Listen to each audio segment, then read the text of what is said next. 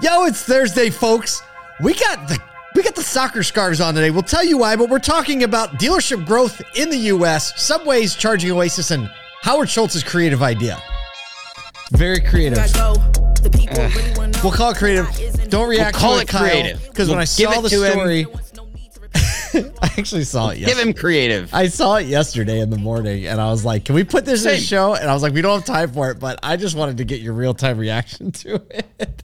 Um, we'll talk about that at the end of the show. But hey, man, it is Thursday, and you know, Kyle and I get to travel a lot. Um, you're already in Nashville. I'm in upstate New York, and in upstate New York, it is like sheets of snow and ice, and just for the day. I get to be in Orlando and it's 90 degrees. and for all intents and purposes, it's really just a hundred. Like For me, it feels like 140. because here's the thing: when you go from like one day it's 43, the next day it's 85. 43. It's literally it's just a hundred. You're like, give me, get rid of these clothes. I'm 43 43 you're lucky yeah we're in the 20s Oh, 43 is t-shirt weather in upstate new york in the wintertime don't get don't, Right. don't get me started don't get me started well there you go. yesterday we were starting to do some initial planning and design for ASOTUCON 2023 and it got us all excited and i was like reminded like hey here are the stickers i got. Yeah, my i was at the first so we're like we were in the scarves today because Yeah. we're having it just so you know it's in baltimore september 26 27 right? 25 through 27 just circle 25, 25 26 27 circle that on your calendar put a hold book Circle the 28th too, because you got to stay the night of the 27th. Oh, it's like yeah, the you're not gonna whole day. it. You can't leave half day, be like the second day conference type person. You're leaving on the 20, 28th. Just get over it right now. and the, you'll be happy about it though.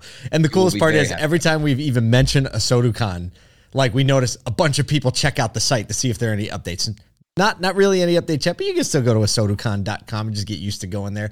Um, so we just got excited. So we we, we put the scars on because it is like we did the last one with 120 days notice. It didn't even exist. So that was what it took to do four months. This year, we were already been planning this sucker. So uh, just stay tuned. We just wanted to talk about it. But let's talk about some news because that's why you're really here. So we'll I'm not gonna I'm not gonna stu- stop. We'll just give you a stop to start the news. Uh, okay, check this out. This one actually got me. Oh, my mouse stopped working. Why? Why should it work? You don't got any work to do today. Hold up. How are you supposed to? How Come are here, you to work trackpad. How am I supposed to get the story on the screen? All right. So check this out. This one made me do a double take. According to Urban Science annual automotive franchise report, the number of franchised auto dealers in the U.S. they went down. No, they didn't go down. They actually went up in 2022. Following two years of consecutive declines, there was actually a 27 store increase in 2022. So it went from 18,257 was actually where we landed. So uh, up from, I guess, 18,230. Like that fast math in my head. Oh man, on a Thursday, getting rolling. Let's go. Um, California, so some states went up, some states went down. Overall net increase, California added 25. I never would have bet that California would be the state that added the most dealerships last year. Texas is plus nine. Right, because I think that I think that literally everyone from California is moving to Nashville, so I don't know why they needed more. Well, what they did was they were dealers that just left the keys in the front door. And they Well, it's like sure. so that contributed to the decline in 21. Now people are like, hey, there's this dealership. Let's open it back up. That's not true. Uh, Virginia is also plus five. Leading uh, or losing the most, Michigan lost nine, Indiana lost seven, and Minnesota lost five. Uh, the report went on to talk about some other facts and figures. Uh, average new vehicles sold per dealership in the U.S. declined by 67 units, so fewer new cars, um, even down over 21. Not a huge surprise there. Uh, they did go on and forecast 15 million new vehicles sold this year and projected the per dealership new car sales to go up to 818 units this is best language in here, barring any unforeseen circumstances. of course. yeah, an eight percent increase up, but yeah, Barry, I, I goodness, can we like, you know, it was at at one point it was like, can we go a day without talking COVID? It's like, can we go a day without chop, talking talking supply chain Gee, no issues? kidding. Um, I, I I really see you know this new car opening up and and the demand hitting, pricing coming to a balance. Hopefully, you know the Fed gets it right. We land we land light. The interest rates kind of come back into a balanced place, and new car uh, purchasing is is driven and up. Uh, the 15 million SAAR is definitely something that a lot of people have poked around at. So I, I think that with all the economists uh, kind of knowing where we're headed, again, barring any unforeseen circumstances, we should be headed that way. Um, still kind of wild just to think like as an average dealership, my my new car output last year went down 67. That's about 10 unit. What is that? Five what five, Five. units a month? Yeah. Seven a month, right? Yep. Um, for some dealers, that's a big deal. Um, so but hey, I'm excited to see more new French and more new dealerships open up. That means more new opportunities for a lot of people to be served in community. That's right. That's right. You got it. Well, speaking of opening up new opportunities, stop. segue. this is you, man. This is you.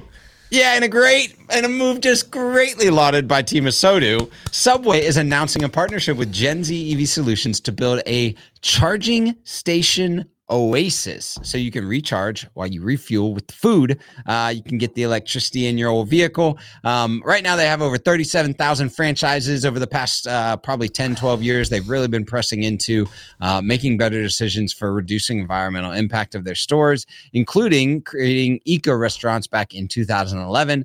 Uh, so starting in 2023, these oases will have multiple spots, picnic tables, Wi-Fi, restrooms, green space, playgrounds, all just the things that you need Mm. to make a nice half an hour break seem right on point. You know, So. it's Impressive. I, I love the first of all, we applaud it for a number of reasons. Number one, we love subs. Yeah, they're great. But the, another reason that I, I the name Gen Z EV Solutions is a pretty specific. I mean, Very like specific company. Gen Z EV. Yes. I wonder if that's because like I don't. I wonder why they would do that. Like Gen Z EV Solutions. I'm Hey, curious. now. tomorrow maybe we'll talk about Now that I'm for- curious. Now I'm curious. but you know, we were having a conversation about this, and uh, sounds very familiar to some of the stuff that we talk about. Like, what are the dealership opportunities? You know, and how do you actually contribute to the community and pivot and use the fact that you have big space and you have infrastructure? And Kyle, you said you were like, you know what I would do if I was going to be a dealer. What'd you say? it's yeah well i mean this is kind of the this is the model. I mean if i was going to do it i would i would put my dealership right in like a, a shopping strip mall right and just have all of these these little retail experiences you know the verizon store and the the the restaurant and the coffee shop and the nail salon and all that type of stuff like right there in like with the dealership as the anchor instead of the you know the the the um maybe the grocery store as an anchor make the dealership the anchor and this is kind of saying this is subway saying we're going to be the anchor for all these other things that you could potentially do Mm, and ev charging is just the center of why you would want to do that so Be great place. to- taking a little taking a little map out of out of the old kyle playbook That's, that's exactly right. It sounds like a really great place to put a used car lot. Or Brian Kramer's going to be sneaking up. He's going to come out delivering the he's just sub gonna be praising yeah, praising like, evs he's like I'll let me take plug that this one thing in real quick. oh, that is amazing. great. All right. Speaking of creative solutions for food service, segue. it's a very creative segue. Oh, this one gets my tummy turning All right, I'm. I, this is what we yeah, the moment you've all been waiting for. Starbucks is rolling out a new line of beverages made with extra virgin olive oil. This is not a joke. Last year, Starbucks CEO Howard Schultz began consuming a tablespoon of olive oil every day after meeting an olive oil producer, uh, Tommaso Asaro. I don't Yeah, know. That was. that's- I don't, that's is is that probably right. Italian? Is that Italian? yeah It it's almost- italian yeah Tommaso Asaro. That's how you say that. Um, and he said this when we got together and started doing this ritual. I said to Asaro, "I know I you, I you think I'm going to be crazy, but have you ever thought of infusing a tablespoon of olive oil with Starbucks coffee?" And he thought it was a little strange. Um, so there you go. I don't know, Kyle. What's your first reaction to putting olive oil in your coffee? Because you don't put anything in your coffee. You drink black. I don't. I put. I drink it black every once in a while. I'll. I'll. I'll move to an oat milk oat milk. latte. But Mhm. like, yeah, that's. It's very rare for me to put. So just personally, I'm out on the whole situation.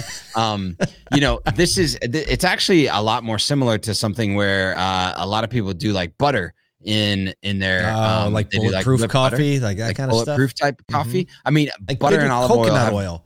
They do coconut and then they do oil coconut. right? It's Yeah. a very there's very similar uh you know like the the the ingredient like the the stuff that it gives you The um the stuff. content in the yeah it's just it's it's healthy there are a lot of people that do the tablespoon of olive oil and especially in italy it's kind of a thing they actually like they'll drink it it's it's pretty wild um their olive oils typically a little bit better a little bit ours. different. um yeah um so i mean you know it's it's additive i'm sure there's going to be people people that eat it up i'm thinking that especially in starbucks it's going to cut a little bit of that like super like acidic He's like and- that that terrible coffee burnt. it might coffee help taste. i don't know maybe Kyle it'll is not a Starbucks fan. If you were ever wondering, if you're if Kyle is ever around you and he's like, "Hey, is there anywhere around here where we can get good coffee?" Do yourself a favor and please don't tell him there's a Starbucks down the street. Uh, yeah because you just lied to me He's so bougie. I thought I was coffee fancy until I met Kyle.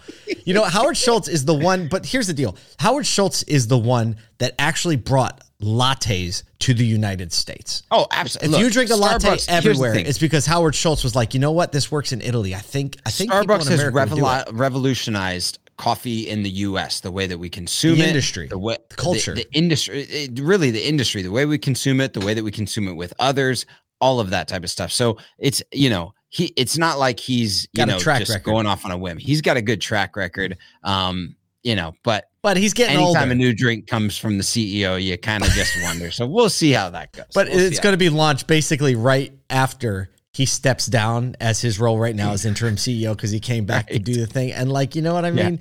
Y- y'all know what it's like. He's he's like, "Ah, I think I got one great idea left of me, and like we're gonna let American decide. I love a tablespoon of olive oil as long as it's poured on top of a piece of Italian bread and sprinkled with Parmesan cheese and salt and pepper. So you'll be deciding. Let us know in the comments or let us know like what you think about olive oil in your coffee. But aside from that, man, it's a good day to be in the car business. It's a good day for us to be in some weather that is not 40 degrees or 20 degrees, but whatever temperature it is outside for you today, you have the opportunity to just do it right.